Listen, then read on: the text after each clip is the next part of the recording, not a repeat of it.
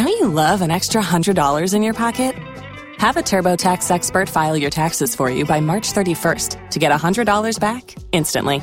Because no matter what moves you made last year, TurboTax makes them count. That means getting $100 back and 100% accurate taxes only from Intuit TurboTax. Must file by 331. Credit only applicable to federal filing fees with TurboTax full service. Offer can be modified or terminated at any time.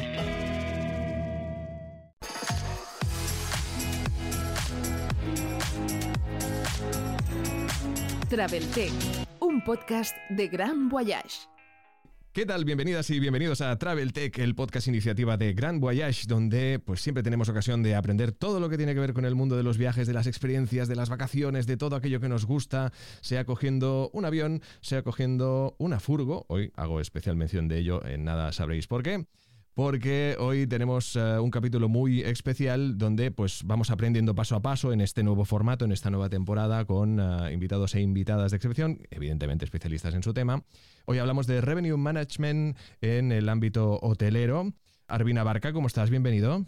Muy bien, muchas gracias. Pues mira, yo es un tema que me parece muy interesante, pero que soy muy escéptico, o sea que voy a ser aquí un puñetero hoy. Ese está bien. Es un poco el, papel de, de Arvina Barca si, si habéis escuchado el podcast normalmente. Bueno, es alguien que cuestiona, como es muy lógico, y es verdad, al final buscamos pues un poco que todo se razone, ¿no? Y evidentemente se le dé la veracidad y el uso. Yo espero aprender, pero vamos, haré preguntas así de, de ignorante punzante.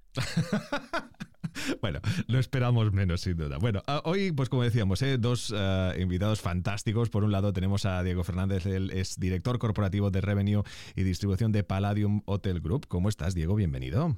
Pues muy bien, muchas gracias por la oportunidad y, nada, vamos a, por ello.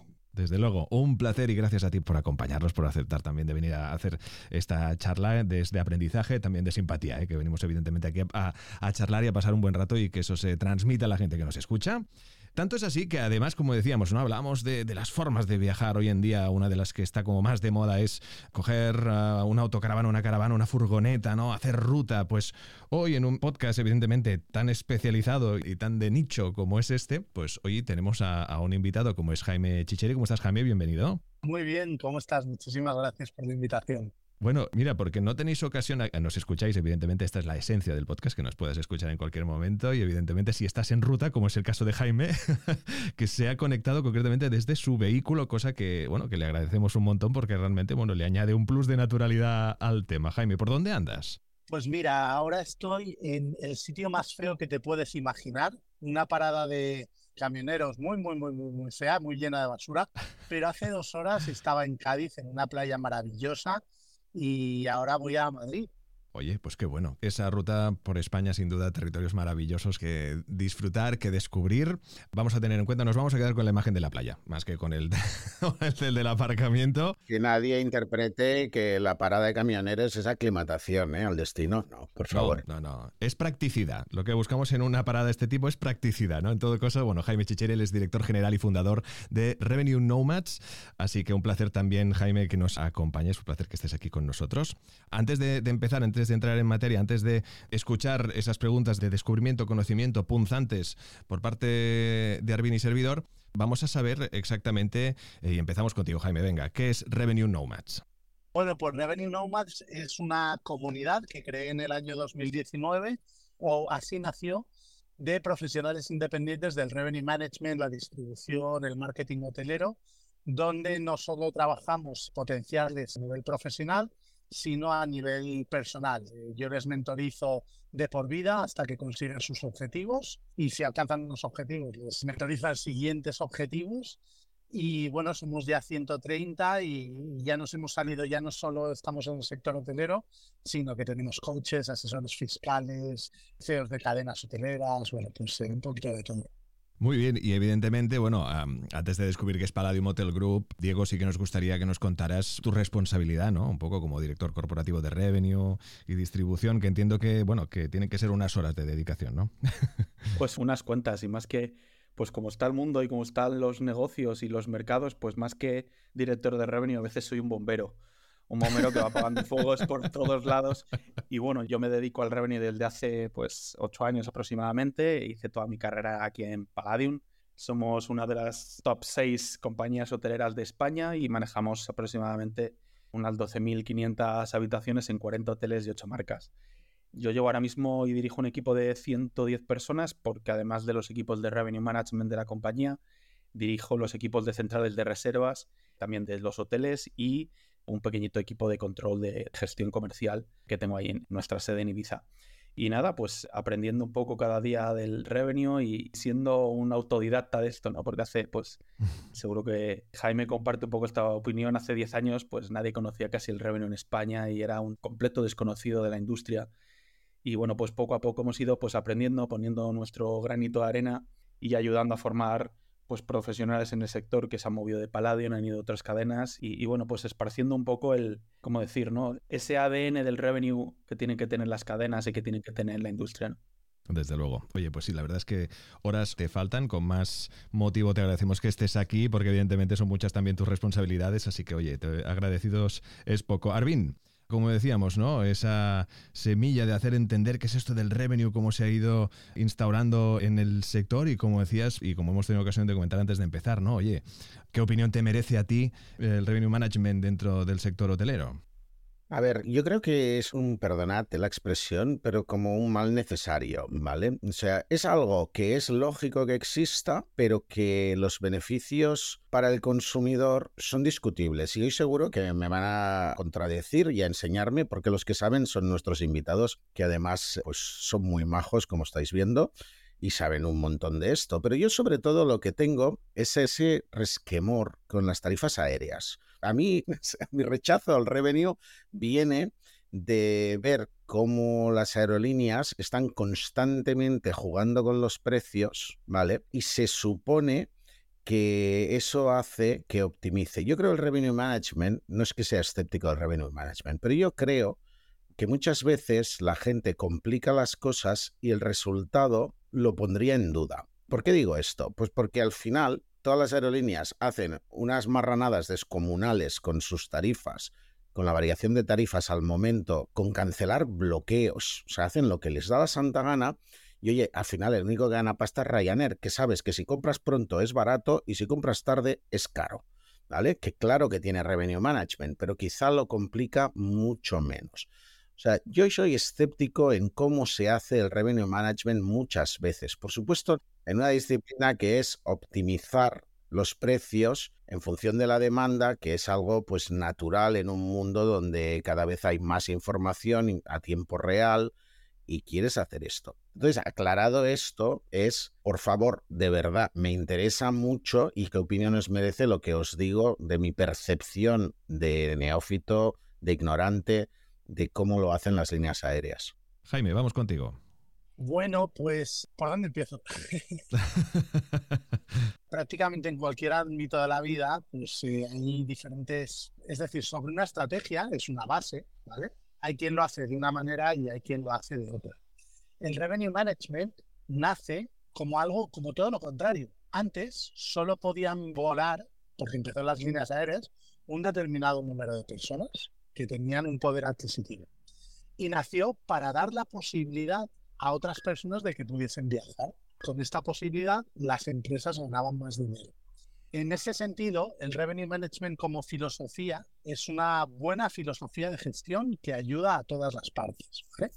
Luego está cómo lo apliquemos. Para mí, Ryanair, por ejemplo, es un ejemplo de posicionamiento por debajo, ¿vale? Siempre ha ido a precio y luego es una empresa que se enfoca mucho en el cross-selling y en el upselling, ¿vale? Entonces vende muy barato, pero luego te empieza a meter, te empieza a meter y te vas al vuelo y empieza a meter. Y encima hace los vuelos incómodos. Encima la política a nivel de marketing de Ryanair ha sido muy de jugar sucio, de, de reírse de la gente, de, Michael O'Leary, pues históricamente, pues esa ha sido su, su filosofía. Entonces, claro, es como si yo digo, yo soy escéptico de los viajes porque tuve una mala experiencia con una empresa que organizaba viajes. Cierto, pero hay muchas empresas que hacen bien las cosas. Hay una cosa en la que estoy de acuerdo contigo. esta mañana leíamos que en España los precios han subido un 27% en el sector hotelero. Los sueldos no han subido, vamos, los sueldos no han subido. Entonces, claro, cuando suben un 27% los precios en el sector hotelero y el poder adquisitivo de las personas no sube en consonancia, y estamos hablando de que estamos a niveles superiores pre-pandemia, pues a lo mejor estamos exprimiendo la vaca más de lo que deberíamos, sobre todo teniendo en cuenta que hay otros destinos que tienen una oferta muy similar a nosotros y pueden jugar esa baza. Pero aquí es donde le doy la entrada a Diego, que maneja el revenue de muchísimos destinos y nos puede dar otro punto de vista. Yo ahí, eh, gracias Jaime por la pasada de balón, en un tema candente, ¿no? Yo voy a empezar con algo polémico, ¿no? Yo es que le doy toda la razón a Arvin, pero toda, ¿eh? Yo creo que las compañías aéreas han perdido, han desconectado con su público. Para mí el revenue management tiene que ser una filosofía en la que el comprador y el vendedor ganen en todo momento. Porque si hay uno de los dos que pierde algo en el camino, pues la venta futura no se produce. ¿Qué pasa en la industria aérea? Pues que no hay competencia, que se juegan todo a cinco, que las líneas aéreas son casi monopolios en algunas rutas y no te queda más narices que si vives en Mallorca o en Ibiza, pues pasar por el puente aéreo, porque si no, difícil llegas a la península, ¿no? Yo creo que la industria aérea me da la sensación que ha automatizado tanto sus procesos de pricing que las máquinas no piensan en las relaciones en muchos casos a largo plazo, ¿no? Entonces, lo que le pasa a Arvin me pasa a mí. Yo cuando voy a coger un vuelo, pues tiemblas, tiemblas porque es que al final no sabes lo que te van a cobrar y además ya no solo eso, es lo que se ha comoditizado el producto de un vuelo aéreo, donde tú entras, te tratan en algunas ocasiones como un ganado, te meten, haces el vuelo de dos horas, te sacan y poco más que te da una patada cuando te están sacando. Y no tengas un problema. No solo Ryanair, ¿eh? que al menos sí, no, Ryanair no, está posicionada no ahí. No hablo de Ryanair, no doy nombres. Yo hablo en general, hay una desconexión entre el precio que pagas y el producto que recibes en la industria aérea por un excesivo monopolio de la propia industria. No hay competencia o la competencia que hay es mínima y la innovación en el trato al cliente pues yo sigo volando desde hace, bueno, vuelo desde hace 20 años y vuelo de la misma manera. vuelo de la misma manera, incómodo, a veces pagando mucho y a veces pagando poco. Porque el revenue management lo bueno que tiene es que intenta optimizar, intenta optimizar las temporadas altas eh, subiendo los precios y adaptando la demanda que tienes. Y ojo, en las temporadas bajas también. En las temporadas bajas bajando los precios porque es que si no se te queda vacío un hotel, ¿no? Pero sí que es verdad que yo creo que algo que la industria del hospitality no puede perder es ese pensamiento en la relación del cliente con el largo plazo. Y en el que una final de la Champions en un hotel, yo doy muchas clases y pongo el mismo ejemplo, ¿no? Pues hoteles que en final de Champions valen 2.000, 3.000 euros y que dos días después de la final de Champions cuestan 40, ¿vale? Claro, hay una rotura completa de la confianza del mercado en tu producto y en tu marca. Hay muchos países que regulan el pricing de los hoteles o de su sistema de transportes en momento de crisis. Hay una crisis en algún país o por alguna circunstancia y la gente necesita moverse a un punto específico, hay legislaciones en países que no permiten que tú pongas el precio donde tú quieras porque hay una urgente necesidad de viajar. Por lo tanto, yo creo que el revenue tiene que conjugar un delicado momento entre el profit del corto y las relaciones a largo plazo con tus clientes, ¿no? Y si tú pierdes el norte ahí, puedes hacer pues que en la final de la Champions tu producto que vale 30 euros valga 2.000, ¿vale? Yo tengo aquí una anécdota, yo soy de León y hace unos años hubo aquí unas oposiciones muy importantes a nivel nacional y se desplazaron a León, pues no sé si son cientos de personas y claro, la capacidad hotelera de León es la que es. Pues en esos momentos, pues si la industria hotelera no es madura o no está madura en ese pensamiento, pues la ciudad se pone a 500, 600, 700 euros la noche. ¿Vale? ¿Qué imagen da eso a un futuro cliente que venga a León de vacaciones o a ver la catedral? Pues posiblemente vaya a Burgos o a Valladolid, porque en León le metieron un, sablazo que le dejaron tieso en un momento de necesidad, ¿no? Por lo tanto, yo creo que la clave está en esa relación de win-win entre comprador y vendedor, ¿vale? Y luego, comentando un poco la parte del incremento de precios que comentabas, Jaime.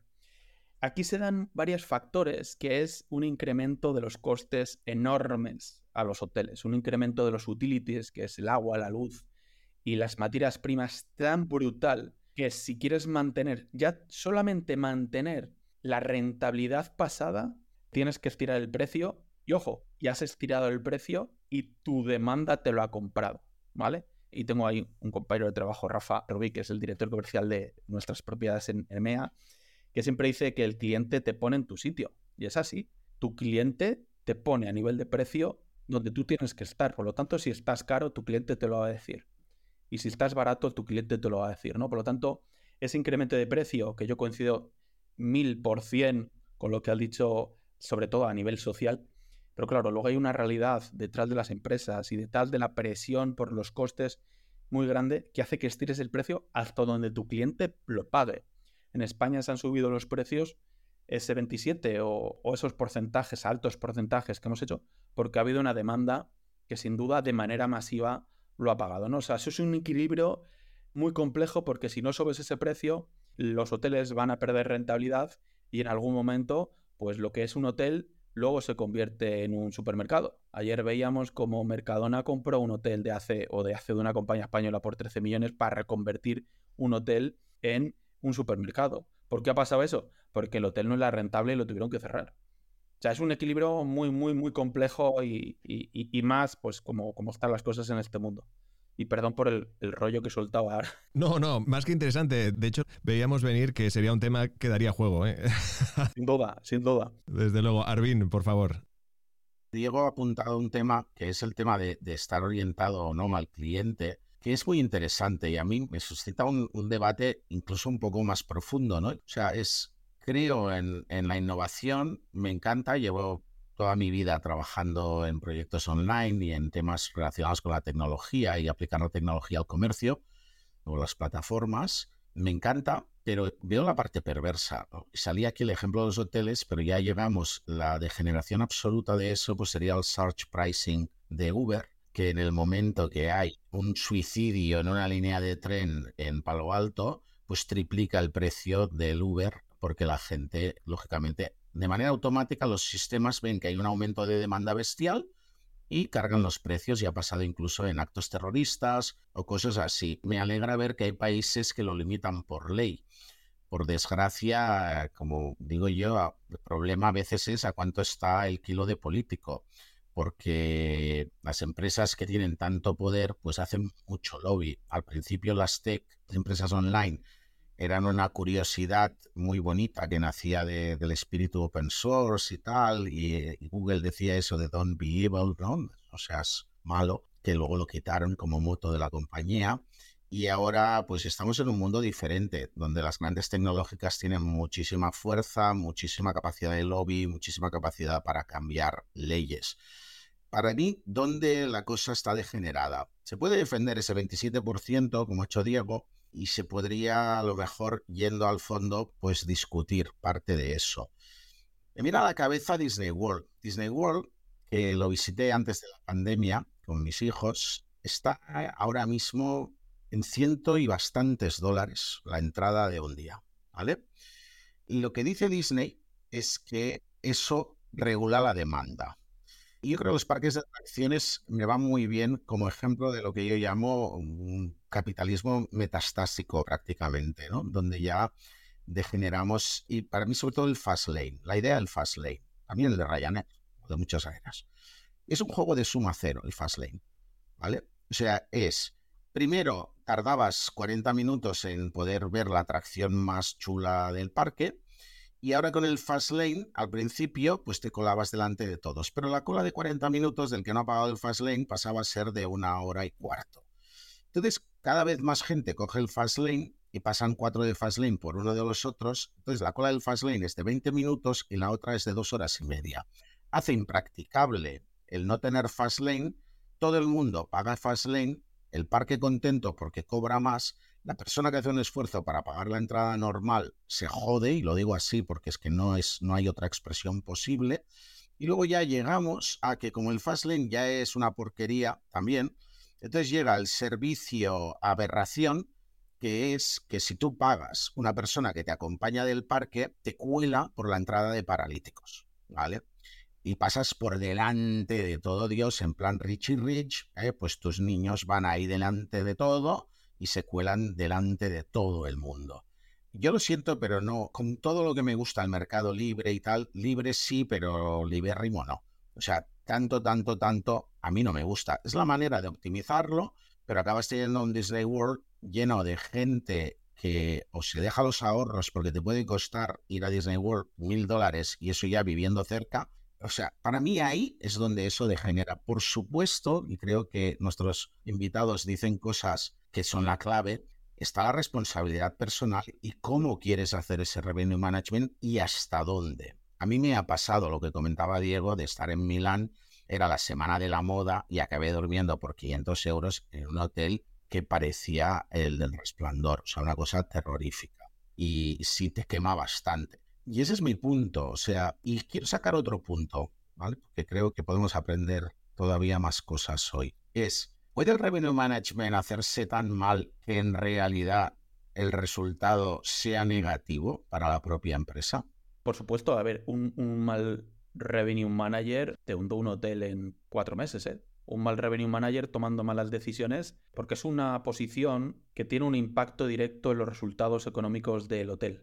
Y malas decisiones pueden llevar al hotel a la quiebra en tres meses. Un hotel individual con poco cash flow, como tengas un mal revenue manager, te vas al hoyo porque las decisiones que tomamos diariamente impactan en los ingresos ya no futuros, en los ingresos de mañana. ¿Vale? Por lo tanto, tú llenar tu hotel muy, muy barato, excesivamente barato, te puede costar el cierre del hotel, o intentar llenar tu hotel muy, muy caro y no tener ni un solo cliente, también te va a llevar a la, posiblemente al cierre, ¿no? Por lo tanto, una mala ejecución técnica de un revenue manager puede hacerte mucho daño como hotel, sin ningún tipo de duda. Pues ese es mi punto, ¿no? Que tú ves el típico hotel de costa que tiene una posición privilegiada, ¿vale? Hotel quiero decir casi pensión, ¿vale? De estas de Costa Brava pienso que a veces miras los precios en verano y dices, oye, mejor me doy la vuelta al mundo. Pero ellos, esta gente, históricamente han hecho muy poco revenue management, ¿vale? Tienen sus tarifas, si lentejas, las tomas o las dejas. Y esta gente hace un cálculo de cómo va a llenar, tienen ocupaciones muy altas en temporada y tal.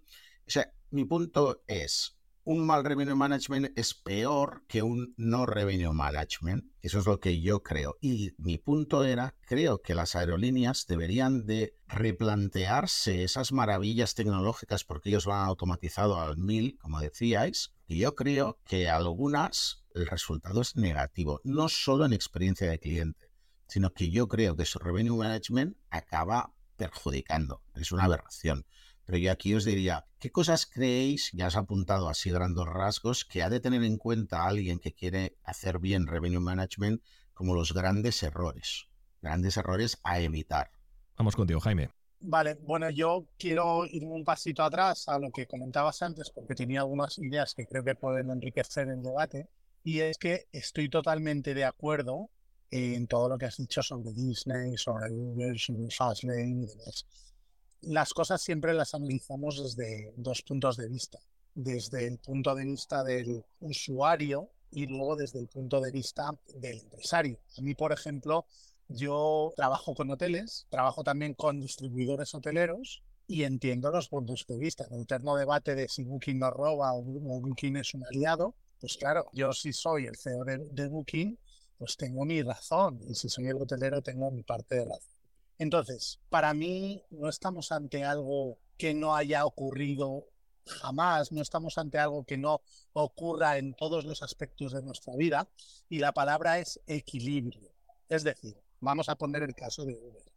Uber entra y Uber entra en un mercado y conoce una filosofía de gestión que es sacar la máxima rentabilidad. Les prepara un algoritmo para que haga las cosas que has dicho que hace. A partir de ahí, no sé hasta qué punto tienen previsto que ese algoritmo va a hacer lo que ha hecho. Pero siempre hay terceros que lo que hacen es regular. Como decía Diego, el cliente es quien te dice si el precio eh, Uber llega un momento en lo que hará será equilibrarse. Igual Disney, igual todo tipo de empresas. Y equilibrarse es lo que tú decías. Al final, el cliente te va a decir cuál es el precio que tienes que aplicar. Yo siempre que he hablado de revenue management y me preguntaban cuál es la definición de revenue management, está la definición que daba Robert Cross, que es la de adaptar, es decir, dar una oferta diferente a cada uno de tus públicos objetivos, teniendo en cuenta que tienes muchísimos públicos objetivos, ofrecer la limitación correcta al cliente correcto en el momento correcto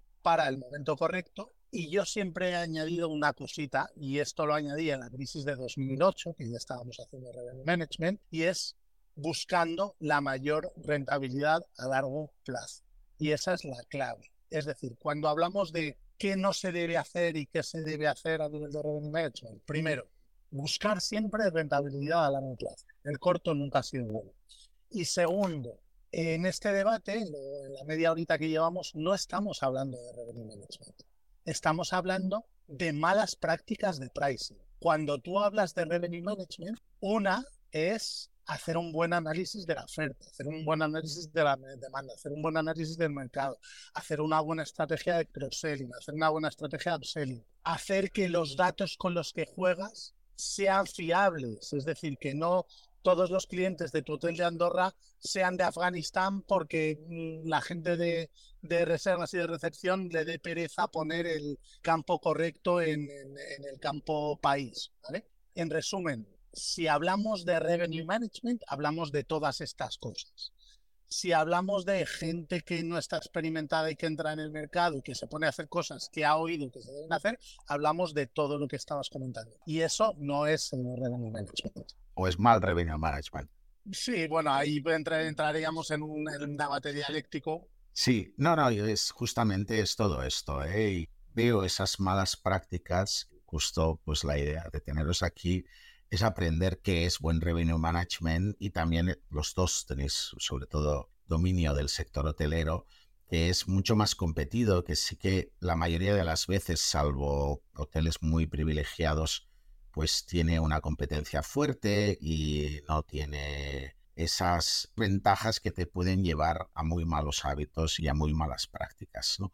Yo, una pregunta que me gustaría hacerle a Diego, ¿no? Es, él ha defendido ese 27% como, ostras, es el momento de que los hoteles, los hoteles lo pasaron muy mal, lógicamente, en pandemia. Es el momento de que los hoteles también ganen dinero, sean rentables y sean viables. Pero dejamos a la autorregulación, ¿no? Como, no sé, como los periodistas, el código ético, al deontológico, el dónde está el límite de eso o le damos todo lo que podemos y luego nos quejaremos cuando caiga, ¿no? Porque si llevas a flexibilizar tanto el mercado, es para lo bueno y para lo malo. También se te acelera el que se contraiga, creo. No, tal cual, y bueno, lo ha dicho Jaime antes, y estoy mil por cien. Oye, el poder de todo esto lo tiene el usuario. ¿eh? No nos equivoquemos, por mucho que queramos, el poder lo tiene el usuario, aunque a veces no lo parezca. El día que Disney rompa con su usuario, los usuarios irán a otro parque, que en Estados Unidos los hay a mogollones, y Disney tendrá que cerrar sus parques. Claro, en esa libertad económica que hay, eh, tiene que haber libertad también para que caiga Disney en el momento en que sus clientes no quieran comprar sus productos. Y esto pasa en las empresas. Si una empresa se equivoca en su precio y lo hace de manera sostenida, tanto porque es muy alto y no tiene clientes como porque es muy bajo y no tiene rentabilidad, nadie entra a rescatarla. O sea, esa es la parte en la que las empresas también tienen que de alguna manera, es un termómetro complejo, pero un empresario sabe que si falla, no le viene a rescatar el gobierno. No le vienen a rescatar. Un hotel no lo rescata un gobierno, igual un banco sí, por todas las implicaciones que tiene, pero un negocio como un hotel, una compañía hotelera, mañana da pérdidas, cierran y nadie. O sea, por lo tanto, el, empresario es el primero que quiere que su negocio tiene una continuidad los negocios adaptan a su gestión de costes. Y un empresario no va a querer perder dinero porque para eso no haces una empresa. Yo creo que al empresario, sobre todo en España, se le demonifica y más en la hotelería porque siempre en las noticias o en muchas ocasiones está el empresario que hace barbaridades, ¿no? Pero hay muchísimos empresarios muy honestos. Yo lo he tenido siempre muy claro. Yo trabajo en mi empresa como si fuera mía, ¿eh? Porque mi empresa me ha enseñado que si la empresa le va bien, a mí me va bien. Y a todos nos va bien. Mi empresa cuando tiene buenos resultados, yo gano más dinero. Y si mi empresa el año del COVID lo pasamos extremadamente mal, pues protegió todo lo que pudo a sus empleados, ¿no? ¿Qué pasa? Que salen las noticias, pues el, empresario que tiene a sus trabajadores sin cotizar y trabajando 14 horas, y esa no es la realidad en muchas ocasiones del sector, ¿no? Hablábamos antes de las aerolíneas y quiero romper una lanza a favor, porque es que la aerolínea, igual que la industria alimenticia, es una industria que tiene un margen de contribución a beneficios muy pequeña. Y un cambio en el precio del petróleo te hunde una compañía en dos minutos. Por lo tanto, yo les entiendo de alguna manera que con márgenes muy pequeños de un 2, un 3%, igual que se habla siempre mal de Mercadona y de los precios que suben, pero es que con una industria en la que tú tienes un margen de 2%, como tú te equivoques en tu precio, te hunden y cierras, y cierras y se van los miles de trabajadores que hay detrás, ¿no? Por lo tanto, es complejo el conseguir ese equilibrio. Para mí la clave de todo, y esto ya es un poco más filosófico, ¿no? Y, entro así porque la conversación nos está llevando por ahí. Para mí, todo está en la justicia. En la justicia en la que a un empresario que se juega su patrimonio no se le pongan trabas y la justicia de que cuando a la empresa le va bien, al empleado le vaya bien. Eso es la justicia. Y que ganemos todos en esta ecuación. Como decía antes, ¿no? El problema de una venta se produce cuando una de las dos partes gana demasiado y la otra pierde demasiado. Ahí es donde hay rupturas y donde los negocios no sobreviven. Pues en la sociedad pasa lo mismo. Tiene que haber justicia. Justicia para la empresa para generar riqueza y justicia para los empleados y los trabajadores para que a medida que a los empresarios les vaya mejor, a ellos les vaya mejor. Lo que no puedes tener a un empresario es ganando ingentes cantidades de dinero y que a su gente no le suban el salario que los hay. Yo afortunadamente tengo una suerte, pues ya te digo, trabajo como si mi empresa fuera la mía, porque hay justicia y no hay una desconexión en sus empleados, ¿no?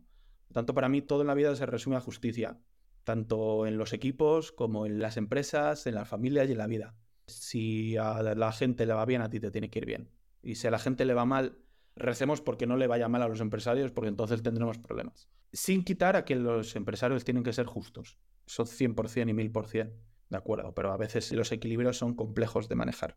Interesante la reflexión, contundente sin duda, y en la que todos hemos asentido, porque evidentemente no le falta razón a, Diego. Jaime, por favor, te queremos escuchar. Adelante. Bueno, a ver, yo creo que todo este tema de la subida de precios, que es por lo que ha empezado esta pregunta, de ese 27%, realmente no ha sido de repente. Oye, salimos de pandemia y subimos un 27%. Ha sido todo muy gradual. Esa gradualidad se ha hecho analizando día tras día, semana tras semana, año tras año, la sensibilidad al precio del cliente. Entonces, cuando hablamos de malas prácticas, de esos 500 euros en la semana de la moda, realmente esas empresas que han subido hasta 500, antes de subir a 500, han probado a 450. Y antes de subir desde 40, han probado a 45. Y han visto que la gente le compraba. Con lo cual, esto hila que si estamos hablando de malas prácticas, que si analizar la sensibilidad al precio del cliente deriva en que el cliente está dispuesto a pagar 500 euros por una habitación de 40 euros, aquí es donde tenemos que decir si eso es una mala práctica o no, ¿sabes? Porque lo que vas haciendo es, lo hemos hablado, vas regulando la demanda. Es decir, la gente que no lo puede pagar, pues ese día se queda en casa y ve el partido desde la tele y la gente que lo pueda pagar, pues lo ve con aquello pues, que se ha ganado. Entonces, ¿aquí de qué estamos hablando? De capitalismo. Vivimos en una sociedad que fomenta esto, ¿ok? Capitalismo bien aplicado, capitalismo no aplicado, claro, entraríamos en un debate que nos llevaría pues para otros 5 o 6 podcasts y aún así no resolveríamos nada. Quiero decir también que cuando hablamos de ese 27% no es porque en la pandemia lo hemos pasado mal. En la pandemia lo hemos pasado mal, hemos recibido ayudas, lo vamos pagando poco a poco y tal. Pero sobre todo es por los efectos de esa pandemia y luego llega una guerra y luego llega el clima y luego llegan los marcianos. Y todas esas cosas han hecho que nos suban los costes. En Europa han subido unos costes, en América Latina, por ejemplo, han sufrido muchísimo más con el tema de los amenities, pero no es que el hotelero quiera subir los precios, no es que ese 27% haya sido porque los hoteleros son muy malos y quieren sacar, exprimir al máximo, no, es porque tienen, como decía Diego al principio, tienen que rentabilizar sus negocios. En cuanto a Disney, no solo lo hace Disney, es decir, el parque de atracciones lo hace, todo el grupo este que está comprando parques reunidos exprimen al máximo para sacar el máximo rentabilidad y eso al final se irá arreglando. Y con respecto a lo que dice Diego, voy a abrir un melón que por favor no os centréis en esto, simplemente voy a hacer un comentario. Yo quizás, para mí el debate está entre si estamos hablando de ética o estamos hablando de, de justicia. Ahí abriríamos otro melón que no quiero abrir. Bueno, bueno, bueno. Aparte, yo me quedo con lo de los marcianos que han pasado de largo hace tiempo ya, porque yo creo que nos dan por perdidos. Eso, eso llega en breve. Ahí estoy de acuerdo. Llegan en breve. Hay quien cree que están entre nosotros ya. Bueno, a ver.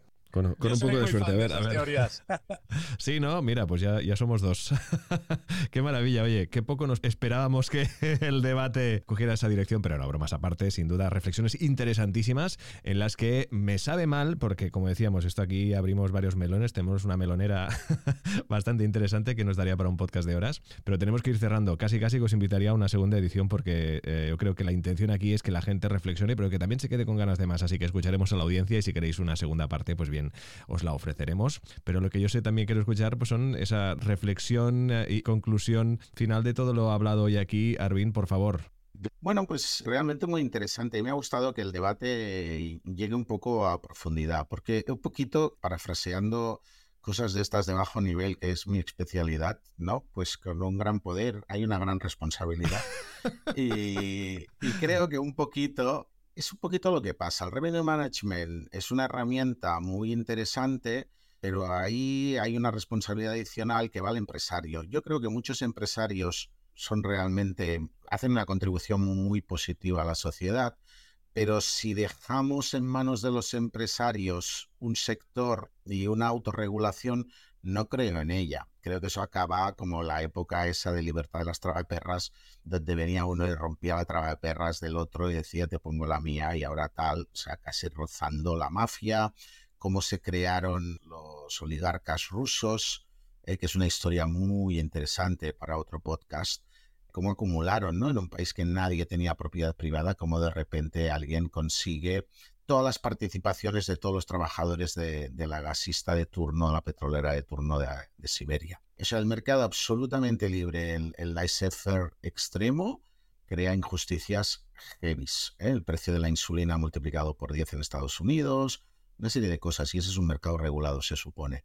Yo creo que nuestros dos invitados nos han dado luz los temas en los que yo tenía mucha curiosidad. Yo salgo de aquí sabiendo un poquito más de revenue management y desde luego lo que sí ha llegado es para quedarse. O sea, lo que no veo yo es que sea una moda y que luego pase el revenue management. No. Tienes datos, tienes eh, una serie de cosas. Y añado otra cosa, el cliente es soberano y tal. Y una de las cosas que a mí me ha sorprendido de ver a lo largo de los años, y esta pospandemia es bastante extrema en esto, eso que estudié en economía hace mil años de la flexibilidad de la demanda, eh, subes precio y llega un momento que la demanda se frena, es muchísimo más flexible, no, al revés, muchísimo más rígida de lo que pensaba. Creo que la tolerancia que tenemos a pagar cuatro euros por un café es alucinante que suban los alimentos un 50%, algunos de manera muy justificada, otros de manera bastante descarada de aprovechar el momento, y salgo del sector hotelero, porque por supuesto esto es algo, la picaresca, las ganas de mejorar tu cuenta de resultados, la búsqueda constante de la mejora constante, ¿no? Parece una empresa o crece o decrece, pero no puedes aspirar a mantenerla estable. Todo esto hace que el revenue management sea una disciplina fundamental que hay que dominar y que, bueno, se ha citado aquí y ahí yo he de decir que no lo sabía, que esto es bastante reciente en España y que hace como unos 10 años habéis citado que empezaba a ser algo bastante extendido en el sector hotelero al. No sé, no sé si suena a conclusión, casi es un resumen de todas las reflexiones que me han venido a la cabeza con todo lo que hemos hoy aprendido. Solo por hacer mención al inicio al tío Ben de Peter Parker en las grandes aventuras del fabuloso Spider-Man, pues yo creo que con eso ya vale la pena las conclusiones. Bueno, bromas aparte, de verdad, ya sabéis que este es un podcast capaz de todo, ¿no? En ese aspecto, acabar haciendo este tipo de menciones, como también, pues, eh, reflexionar de una forma, yo creo que sería invitar a que todos lo hagamos como tanto como usuarios como profesionales del sector y agradecer también, pues como no, el buen hacer, la, simpatía y la adaptación de nuestros invitados de hoy, que hoy realmente ha sido un auténtico lujazo de podcast. Diego, gracias por acompañarnos. Seguro que tendremos ocasión de seguir charlando contigo en algún otro capítulo. De verdad, gracias. Perfecto, lo que necesitéis. Muchas gracias. Y Jaime, que siga bien ese viaje dirección Madrid. Gracias también por tu adaptabilidad. Ha sido también un auténtico placer tenerte aquí con nosotros. Muchas gracias, equipo. Y Arvin, que bueno, eh, también nos, hoy nos escuchamos en unos días con un nuevo debate para seguir, pues oye, abriendo aquí melones en una actualidad eh, como es el del sector travel y además, pues oye, vinculado a este maravilloso mundo de la tecnología que a ti te apasiona. Muchas gracias y gracias también Diego y, y Jaime. Síguenos en granvoyage.com y en nuestras redes sociales.